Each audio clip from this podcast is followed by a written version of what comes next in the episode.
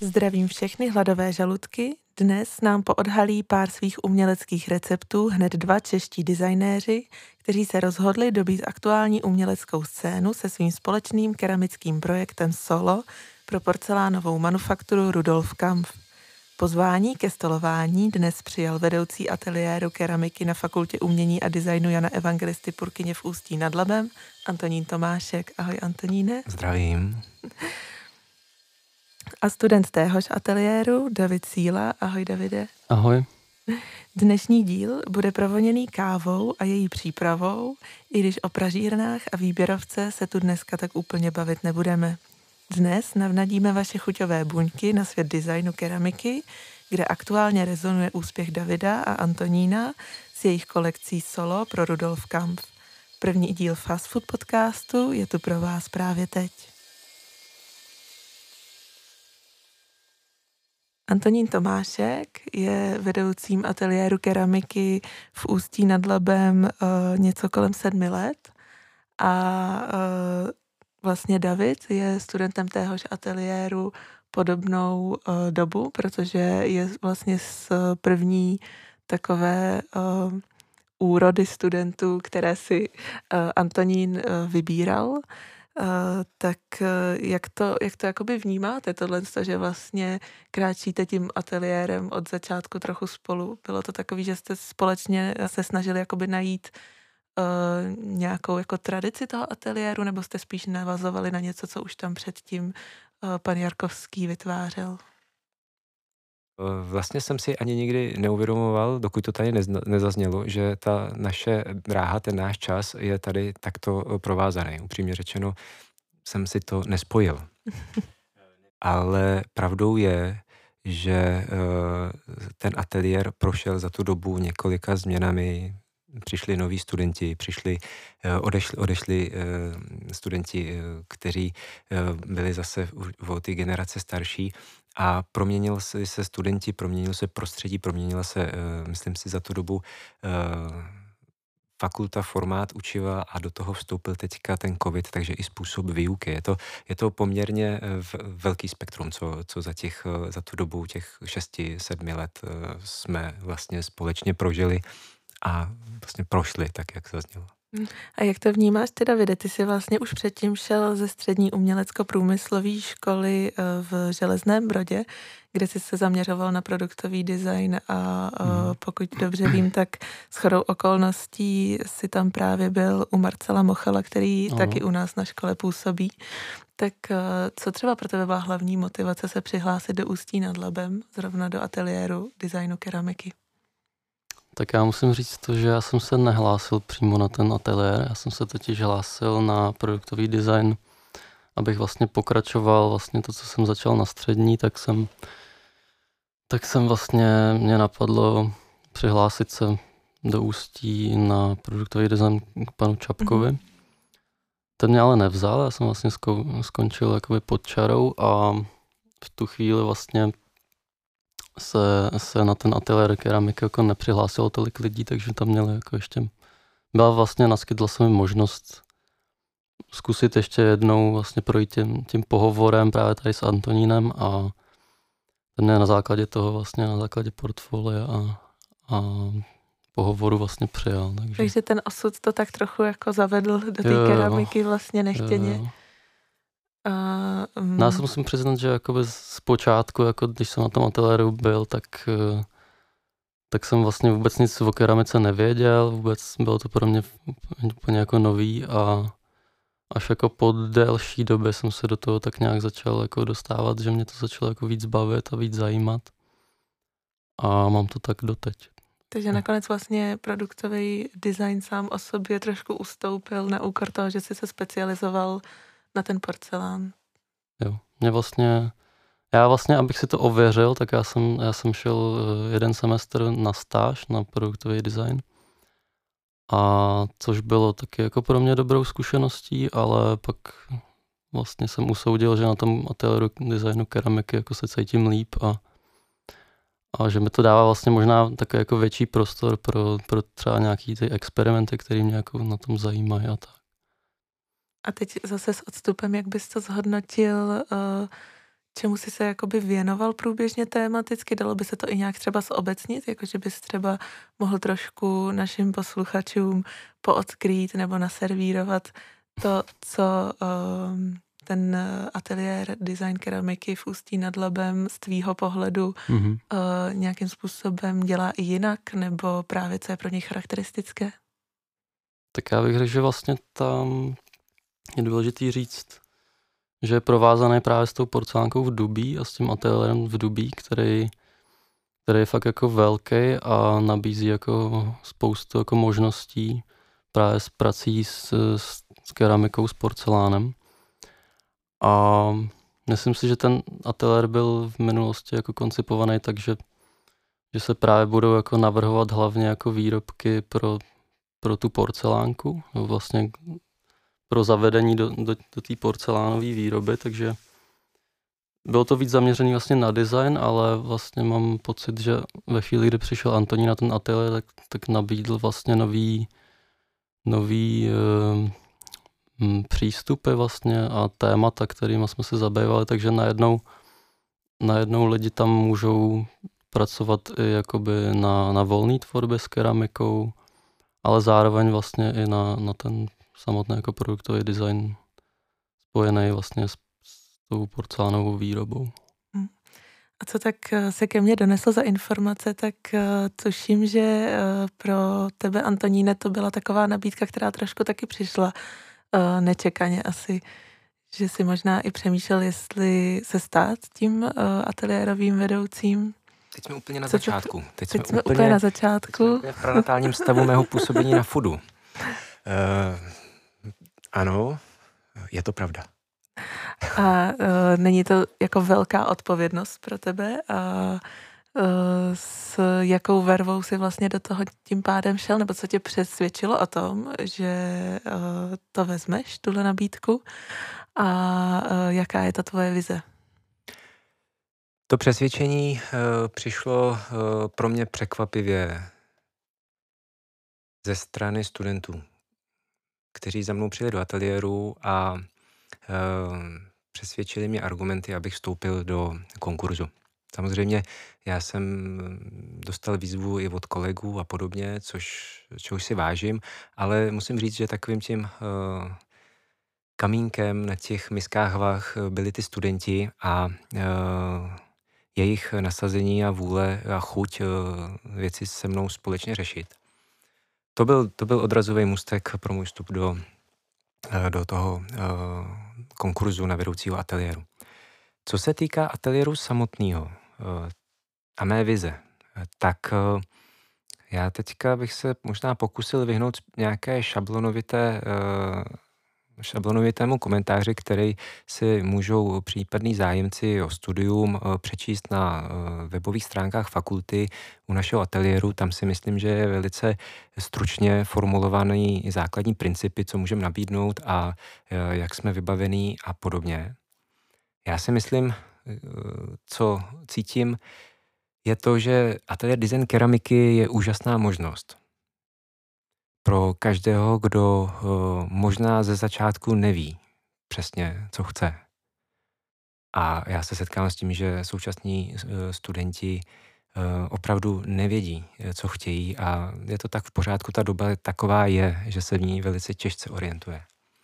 Je to úžasná možnost právě pro lidi, pro zájemce, kteří mají chuť něco tvořit, kteří mají zájem se něco dozvědět o kontextu Eh, kteří mají chuť eh, se eh, seznámit s řemeslem, osvojit si manuální dovednosti. Myslím si, že je to velká výzva pro každýho, kdo chce sám na sobě pracovat a je to pro mě osobně práce především s časem. S časem studentů, Eh, s jejich eh, životem, když to řeknu takhle pateticky. Eh, a já tady cítím svoji roli a svoji zodpovědnost právě v tom naplnit ten čas nějakým inspirativním dialogem, který jim pomůže nalézt jejich pozici. Já si myslím, že studium na vysoké škole je především cesta najít svoji pozici, najít svůj výchozí bod pro to, co chci v životě dělat, kam chci směřovat a uh, ze své uh, zodpovědnosti uh, já se snažím přispívat a inspirovat ty studenty tak, aby každý individuálně mohl se rozvíjet a najít tu pevnou půdu pod nohama.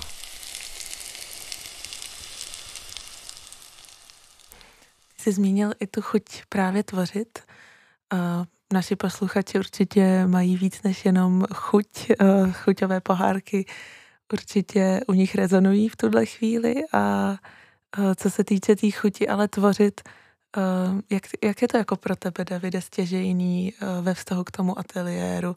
Je to právě ta věc, která je tvým hnacím motorem, nebo máš sám od sebe prostě tendenci tvořit a díky tomu ateliéru je ti to umožněný?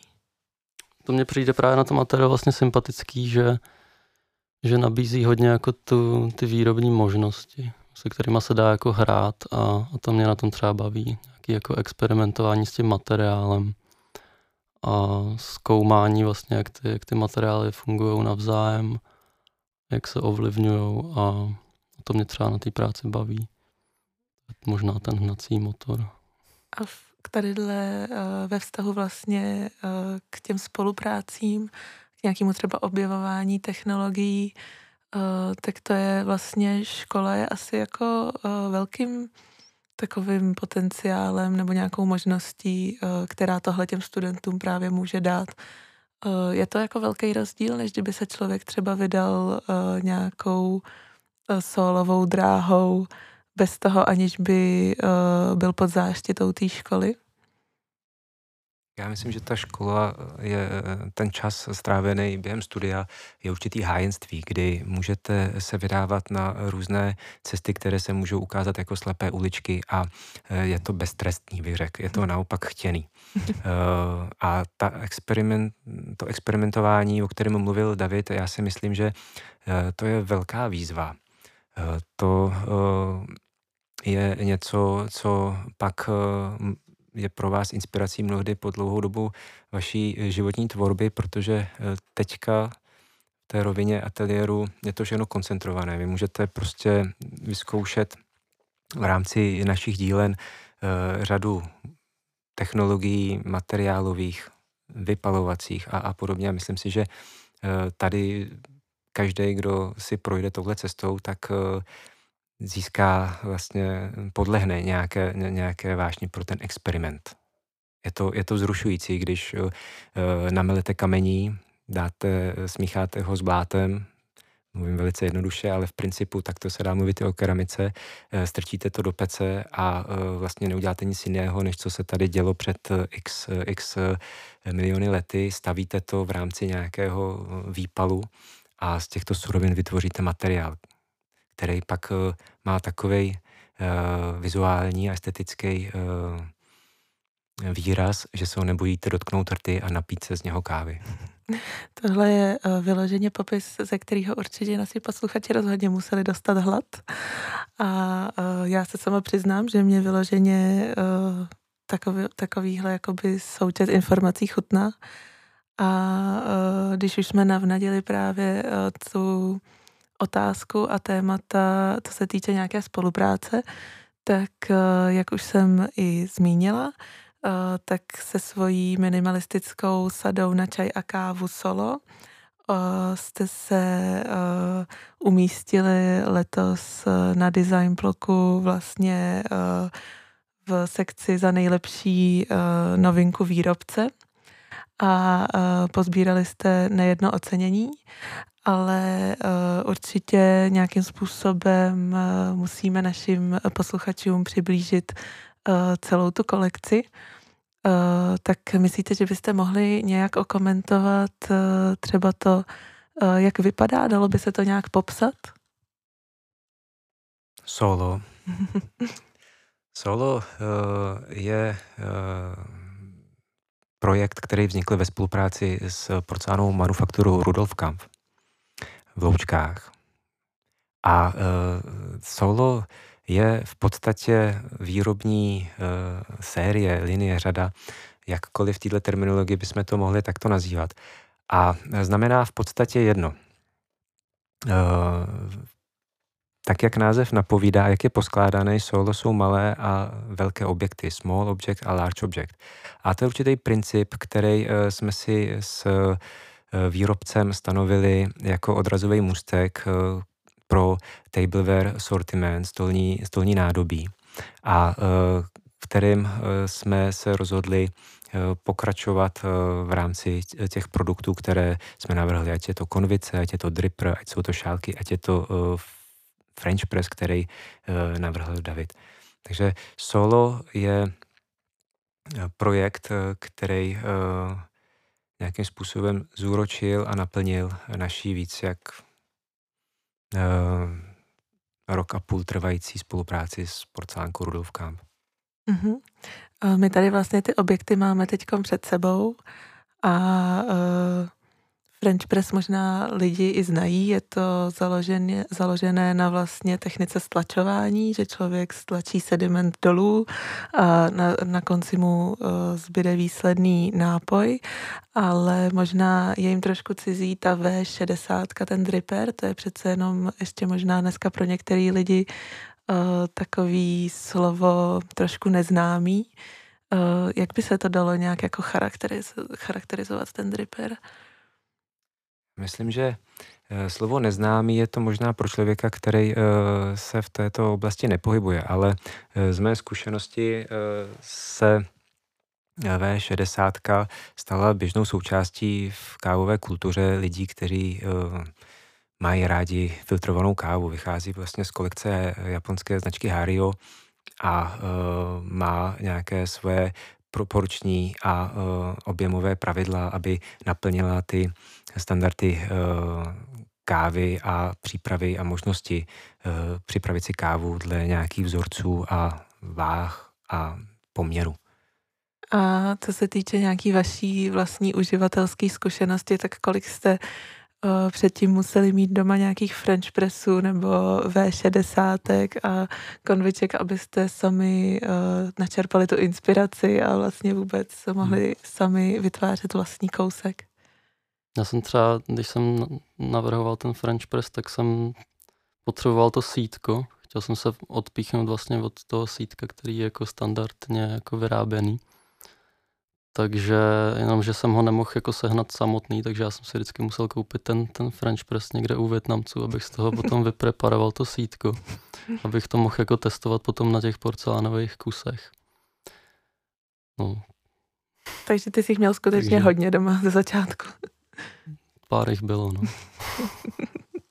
A u, u tebe, Antoníne? Uh... Testování, eh, káva, čaj. Já mám jako v současné době takový kávový detox, jo. Já jsem sice tady piju kávu, ale jak vidíš, tak jenom ze slušnosti, abych jako neurazil, protože jsem se rozhodl, že si s tou kávu dám trošičku pauzu, protože jsem zjistil, že eh, jí piju eh, hrozně moc.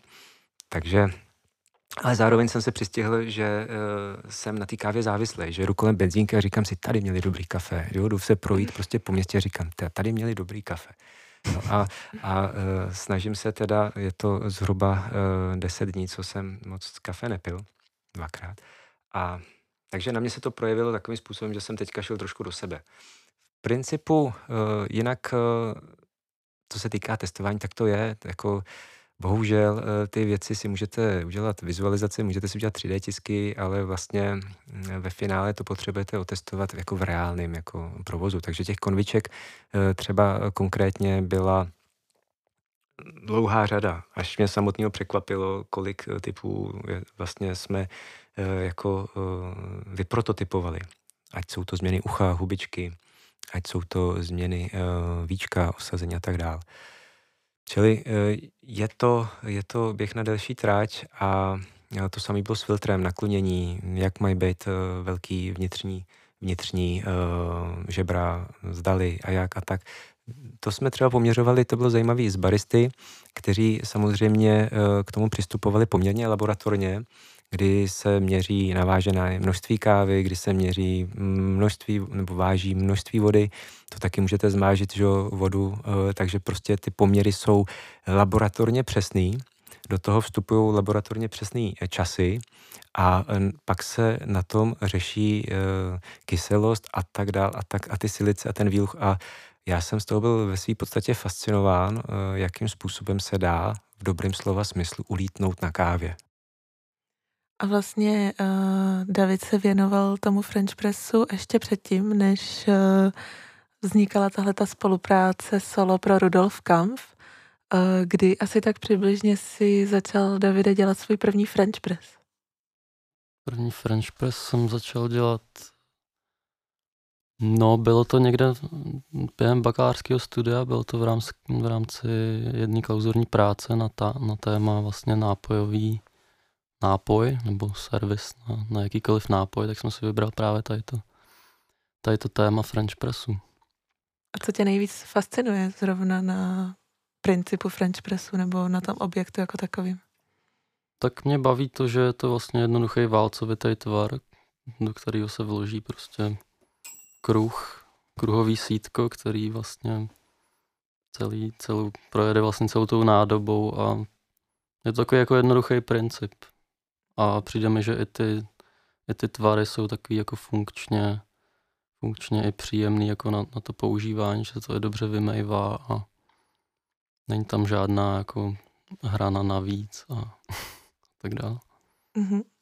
A uh, co přimělo tebe, Antoníne, že vlastně uh, tak nějak ty si oslovil Davida s tím, jestli by se k tobě přidal do téhleté spolupráce a uh, co vlastně tě motivovalo k tomu tu spolupráci uzavřít a jak k tobě přišla? Mm-hmm. A možná bych se tady vrátil ještě uh, k tomu ateliéru, protože si myslím, že je potřeba říct, že uh, my máme sice výborný zázemí třeba v Dubí, máme tam máme vlastně jako možnosti uh, plně se věnovat technologii, která je z té oblasti keramiky nejnáročnější a to je ten právě porcelán. Ale pořád já vnímám to, že ten ateliér uh, netvoří uh, místnosti, netvoří ho kreslíry, netvoří ho dílny, ale tvoří ho především lidi. Tady eh, si myslím, že je taky podstatný říct, že ten ateliér eh, nevedu sám, ale asistentka eh, je Jana Linhartová a vlastně dílny má na starost Petr Lada. A samozřejmě ten ateliér tvoří právě studenti. Já jsem rád, když ty studenti mají kuráž, mají svoji zvědavost, a uh, mají vlastně i uh, určitou míru zodpovědnosti, která uh, je pro mě důležitá právě proto, abych se nebál s nima spolupracovat i na projektech uh, z reální praxe. Což byl uh, důvod, proč jsem oslovil Davida. Zodpovědnost a uh, důslednost jsou věci, který, to, který ten student musí mít, aby obstál. David, David pro mě Eh, v tomhle tom směru eh, byl člověk, s kterým jsem se nebál eh, do takového projektu vstoupit. Nečervenáš se trochu, Davide. No, nechtěl jsem tě uvést do rozpaku, Davide, jo, ale zní, zní to, zní to velice těžce, jo, ale uh, zároveň je potřeba říct, že uh, jsem uh, taky rád, že David je člověk a že se, myslím, dobře řeší jak ty pozitivní věci, tak i případný jako nedorozumění. Takže to, ta lidská rovina je pro mě v tomhle tom, v jakýkoliv spolupráci víc než důležitá. Uh-huh. A uh, jakou roli tam teda sehrává potom ta celková spolupráce s tou porcelánkou? No, ještě si vezmu slovo, ale bez té porcelánky by ta spolupráce nebyla. Že? Hmm. To je vlastně jako zásadní. A tady je jenom otázka, jakým způsobem k, eh, vlastně ta spolupráce začala. Víceméně začala z naší strany nějakým, nějakou výzvou. Já jsem zadal studentům v roce 2018 zadání, které, jsem, které bylo na téma čtvrtstoletí. A víceméně jsme bilancovali kam se dostal eh, ten český porcelánový průmysl po 25 letech, které uběhly od privatizace karlovarského porcelánu velkého molochu, který združoval, združoval pod sebou nebo zastřešoval pod sebou více než 14 porcelánek. Takže my jsme dělali jakou bilanci, co z těch zbylých osmi je vlastně ve hře, jaký mají sortiment, kam se posunula inovace, kam se posunuly technologie a tak dále. Nicméně ten uh, výstup z toho byl takový, že jsme ty porcelánky uh, ze studenty všechny objeli, uh, prošli a stejně tak to proběhlo v Rudolfkam v Loučkách, kde jsme s paní jednatelkou a s panem ředitelem následně navázali v, v internější spolupráci následující rok v rámci příprav inovačního voucheru a v rámci jejich snahy vlastně pustit se do určité eh, inovace v rámci možnosti nějaké rehabilitace sortimentu a znova se postavit prostě na nohy jako výrobce, který není jenom spojovaný s výrobou eh, pro eh, východní trhy, ale který je vlastně spojovaný s domácím prostředím, s, se, který je spojovaný se snahou oslovit domácí publikum a to prostřednictvím designu a nějakých současných tvarů. Mm-hmm. A mm, David byl v té době zrovna na Erasmu, když přišla tahle možnost a, a jak se to dalo vlastně nějak jakoby kombinovat, ta spolupráce nebo i spolupráce na dálku. V dnešní době se to už stává i standardem. Jak to probíhalo? Mm-hmm. No, my jsme takhle vlastně ještě před tím covidem jsme se vlastně naladili na tu komunikaci po internetu. A musím říct, že ta komunikace fungovala úplně obyčejně, že prostě tak, jak funguje dneska vlastně. Už jsem se na to vlastně zvykl, proto říkám jako obyčejně. Takže... Ty jsi měl náskok. jo. A, no, takže, takže tak. Já jsem vlastně pracoval hlavně jako s počítačem. My tu práci máme takovou jako rozdělenou, že Antonín je víc jako, jako je zručnější na tu precizní prácičku s porcelánem a já zase jakoby jsem víc na ty, na ty 3D modely a přípravy jako na tisk a případně jako vizualizace. A takže to byla jako by moje úloha, kterou jsem mohl vlastně prostřednictvím toho internetu vlastně sdílet a mohli jsme se vlastně přeposílat různé jako nákresy, návrhy a vlastně ty, ty vizualizace a 3D modely. Takže jste se vlastně doplňovali v té spolupráci hodně. Jo, dalo by se to tak říct. No. Jo, já myslím, že, že v tomhle rovině to fungovalo uh, velice dobře. Uh, ani jsem si neuvědomil, Davide, že přesně takhle to teďka řešíme i v rámci tvý diplomky, že jsme na tu dálku, přestože nejsi už v Berlíně, ale hmm. komunikujeme víceméně v té distanci. Uh, takže ano, jako ta spolupráce uh, měla nějaké svoje pravidla, jak jsme si museli rozdělit role, aby jsme se v tom uh, zorientovali a myslím si, že to je uh, jenom ku prospěchu, když uh, člověk uh, ví, co, co, co prostě je jeho úloha. My jsme ten projekt řešili ve spolupráci s platformou Netoliko, kde prostřednictvím Lukáše Kupce uh, jsou ty věci i distribuované. Uh, řešili jsme je ve spolupráci vlastně s Evou Slunečkovou, která měla na starost PR tohoto projektu a měli jsme nějakou samozřejmě strukturu, jak, jak ten projekt přivést na světlo světa je, je otázkou toho, že samozřejmě do toho nám šly ty blesky covidu, který uh, vlastně uh, tu celou uh, realizaci komplikovali a, a výrobu a nebylo to lehký. O to víc si vážím toho, že se to povedlo prostě dotáhnout. Že na ten design blog jsme nepolevili, že jsme to tam prostě dotáhli do té finální podoby, v které jsme byli možní to odprezentovat a že následně vlastně byla velká snaha to ještě dotáhnout i do těch Vánoc, aby, aby ty věci byly eh, k mání a samozřejmě ten proces eh, je, je náročný právě díky tomu, že zaměstnanci eh, jsou v karanténách a když nejsou, tak jsou nemocní a to ještě v tom lepším případě a tak dále. Takže klobouk dolů všem, kteří na tom se podíleli, velký poděkování. Zároveň ještě je eh, to před náma výzva, jak s tím dál pracovat a jak ty věci případně ještě eh, dotáhnout, aby se to dostalo do toho žitýho standardu výroby. Ale jedno z těch eh, větších pozitiv je to, že jste vlastně ještě stihli odprezentovat tu celou práci na tom design bloku 2020.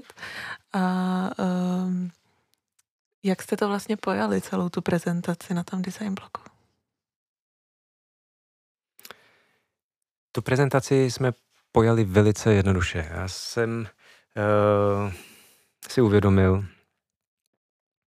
že uh, spolupracovat s porcelánovou výrobou, která má jako přes 100 let svý tradice, tak je vlastně uh, spolupráce s firmou, která má velký rejstřík uh, svého tvarového rozmezí toho, co už ve výrobě vyrobili. Ohromný sklad forem a uh, ohromný uh, vlastně jako potenciál a, a, a počet těch výrobků. A když člověk prochází takhle uh, tou fabrikou a vidí ty naskladěné formy, vidí ty regály, vidí tam vlastně tu databázi tvarů, která evokuje knihovnu, tak je velice nasnadně se nějakým způsobem pak uh, odrazit od tohohle z toho uh, formátu do té výstavní expozice, kterou jsme pojali jako jakousi pomyslnou knihovnu, kde místo knih byly vystavené tvary samotné porcelánky Rudolf Kamp Eh, ve své eh, přežahlé formě, což je forma, než eh, jde do výroby finálního výpalu, ten výrobek. A jediný finálně vyrobený, vypálený výrobek byla ta nová kolekce, která z toho vystupovala i určitou formou nasvícení. Myslím si, že to ještě možná vidět na virtuálních prohlídkách design bloku, jestli tam jsou ještě pověšený ty náhledy, nevím. Každopádně si myslím, že na netoliku se můžou případní posluchači podívat, jak ta výstava vypadala, nebo ta expozice vypadala.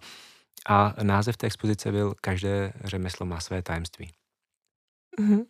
A mě by ještě tady v tom smyslu trochu zajímalo, uh, co se týče toho French pressu. Um, jak jakoby uh, nahlížíš, Davide, na ten rozdíl toho, že předtím jsi to kompletně vyráběl ty, asi včetně těch forem, ještě před tou spoluprácí na solu a následně vlastně to za tebe jakoby už někdo vyrábí, dá se říct. Uh, jak, jako je tam nějaký rozdíl pro tebe i třeba pocitový v tom, nebo naopak i profesionální, co se potom třeba toho výsledku týče? Jo, tak určitě jako v té výrobě to...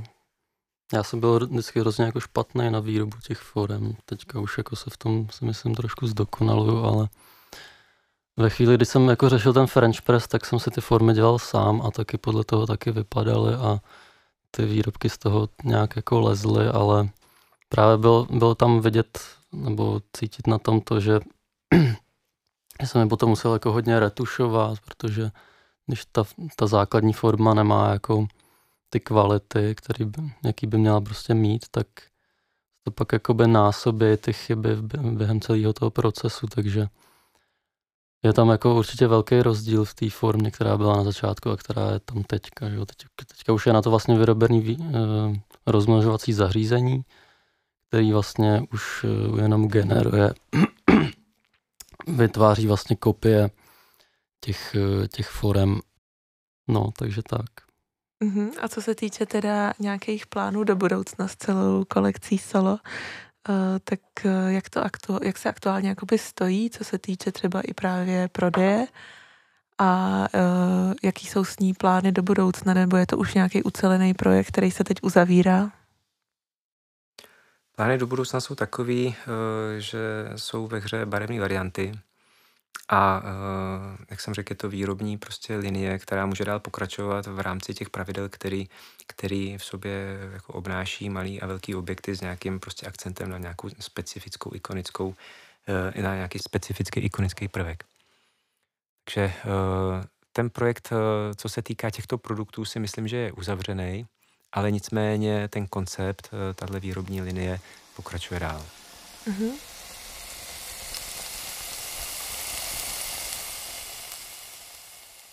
A takovou sladkou tečkou na závěr je u nás eh, rubrika vlastně dezertu, eh, třešínky na dortu a ne ptejte se našich hostů.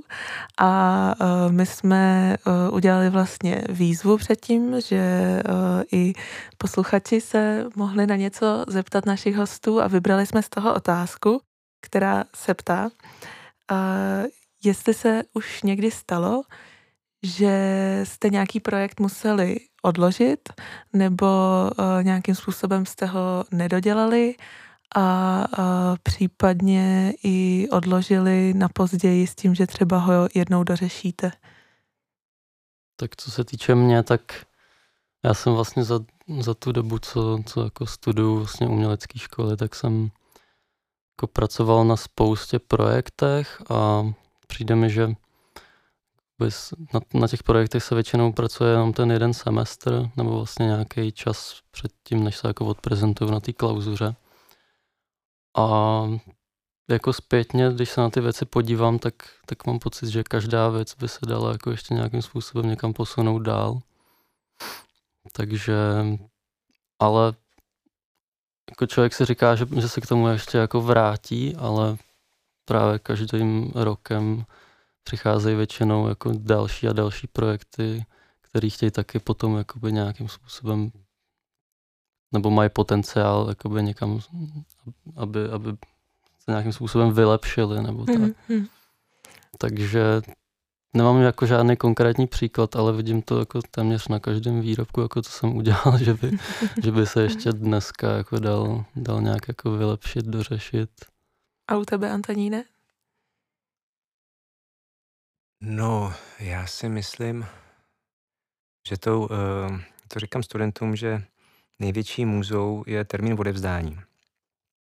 Eh, a právě některé projekty mají ten termín odevzdání, přes který nejde vlak a tam není moc na výběr. Tam je eh, buď to od toho projektu odstoupit, anebo ho dodělat, ale nechat ho rozdělený je taková jako cesta, která v těchto těch případech nikam nevede.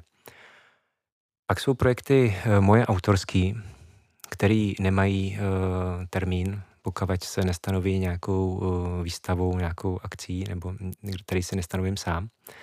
A tam cítím, že jsou projekty, které zrajou. A jsem rád, že jsem se do nich nepustil v minulosti, protože jsem neměl proto dobrý nadhled, anebo vhled do té tématiky, mm. kterou jsem si tenkrát dal do hledáčku mýho zájmu. Takže já myslím, že na jedné straně je, je potřeba ty věci vyřešit a na druhé straně nechávat uzrát. Hmm. A ještě uh, taková specialita šéf kuchaře na závěr. Uh, chtěli bychom se zeptat, jestli máte um, nějaký třeba i recept na úspěch nebo do života něco, co byste chtěli sdílet s našimi posluchačema. Hmm, tak Plně recept na úspěch asi, asi nemám. Ten, nevím, jestli jako úplně existuje, že každý to má podle mě nějak jako individuálně. Ale... Takže v tvojí kuchyni je to spíš improvizace nějaká životní. Přesně tak. A u tebe, Antoníne? Nevím, já nevím, jestli ten úspěch je ta meta. Hmm. Jo? Ale uh, každopádně uh, si myslím, že ten život dělá uh, zajímavým když je člověk zvědavý. Já jsem uh, se přistihl, že až uh, při tomhle projektu jsem zjistil, že káva je ovoce. Jo. A takových věcí je uh, celá řada, že byla káva zakázaná v Itálii v 16. století jako droga, stejně jako alkohol a tak dále. Že, a jo, když člověk prostě najednou je zvědavý, myslím si, že to dává, přináší do života určitou hloubku. Na druhou stranu, co se týká designu, tak eh, pro mě je blízká věta, že design začíná eh, dobrýma otázkama. A eh, tohle je způsob, který se snažím jednak si vzít za vlastní ve svých projektech, ale taky v přístupu ke studentům, protože vnímám člověka jako určitou formu rozhovoru. Ať je to rozhovor uh, s okolním světem, uh, s ostatními lidmi, anebo rozhovor sám ze sebou. A právě tento rozvíjení toho tvůrčího rozho- rozhovoru v ateliéru považuji za něco, na čem, na, na čem je potřeba pracovat, aby se člověk naučil sám sobě klást otázky, které ho někam vedou, aby sám k sobě dokázal v tom vnitřním tvůrčím rozhovoru být kritický, aby se dokázal sám sebe ptát a sám sebe kritizovat, tak jako to dělá pak ta komise při klauzurách. A vlastně myslím si, že tady vůbec je celkově pak otázka toho, pochopit i v rámci toho studia, k čemu ty věci jsou. Že kresba, která vypadá velice archaicky, není k tomu, aby se člověk naučil kreslit, ale aby si přivlastnil nějaký eh, formy měřítka, nějaký formy uh, proporcí. A a tak dál, že ty, ta klauzura, ta komise, která tam hodnotí, nebo ten způsob, který vidíme, vlastně není nic jiného, než výzva k tomu, aby si člověk přivlastnil ty otázky těch komisařů a vedl ten vnitřní rozhovor e, sám ze sebou v budoucnu, až opustí tohleto hájenství akademického prostředí a vstoupí jak do oblasti designu, tak do oblasti třeba volného umění, začne jako perovat e, s galeristy, s průmyslem, s výrobou a tak dále. Takže já si myslím, že všecko jako začíná na práci a poznání, jako kdo jsem. Tak eh, to bylo hezký uzavření našeho rozhovoru. Já jsem si tady poznamenala takový hesla nebo možná suroviny právě do receptu. E, improvizace, objevování a sebereflexe, že to by právě mohlo být to, co naši posluchači si můžou třeba vzít z tohohle rozhovoru. Vám moc krát děkuji za váš čas a e, že jste k nám přišli dneska do studia. My taky děkujeme. Taky děkuju a ještě bych doplnil, že možná jako je dobrý nestrácet chuť. A hlavně nestrácet chuť, ano. A já doufám, že si posluchači dneska právě pochutnali na dnešním rozhovoru a že třeba přijdou k našemu výdejnímu okýnku kantýny Fast Food Podcast i příště.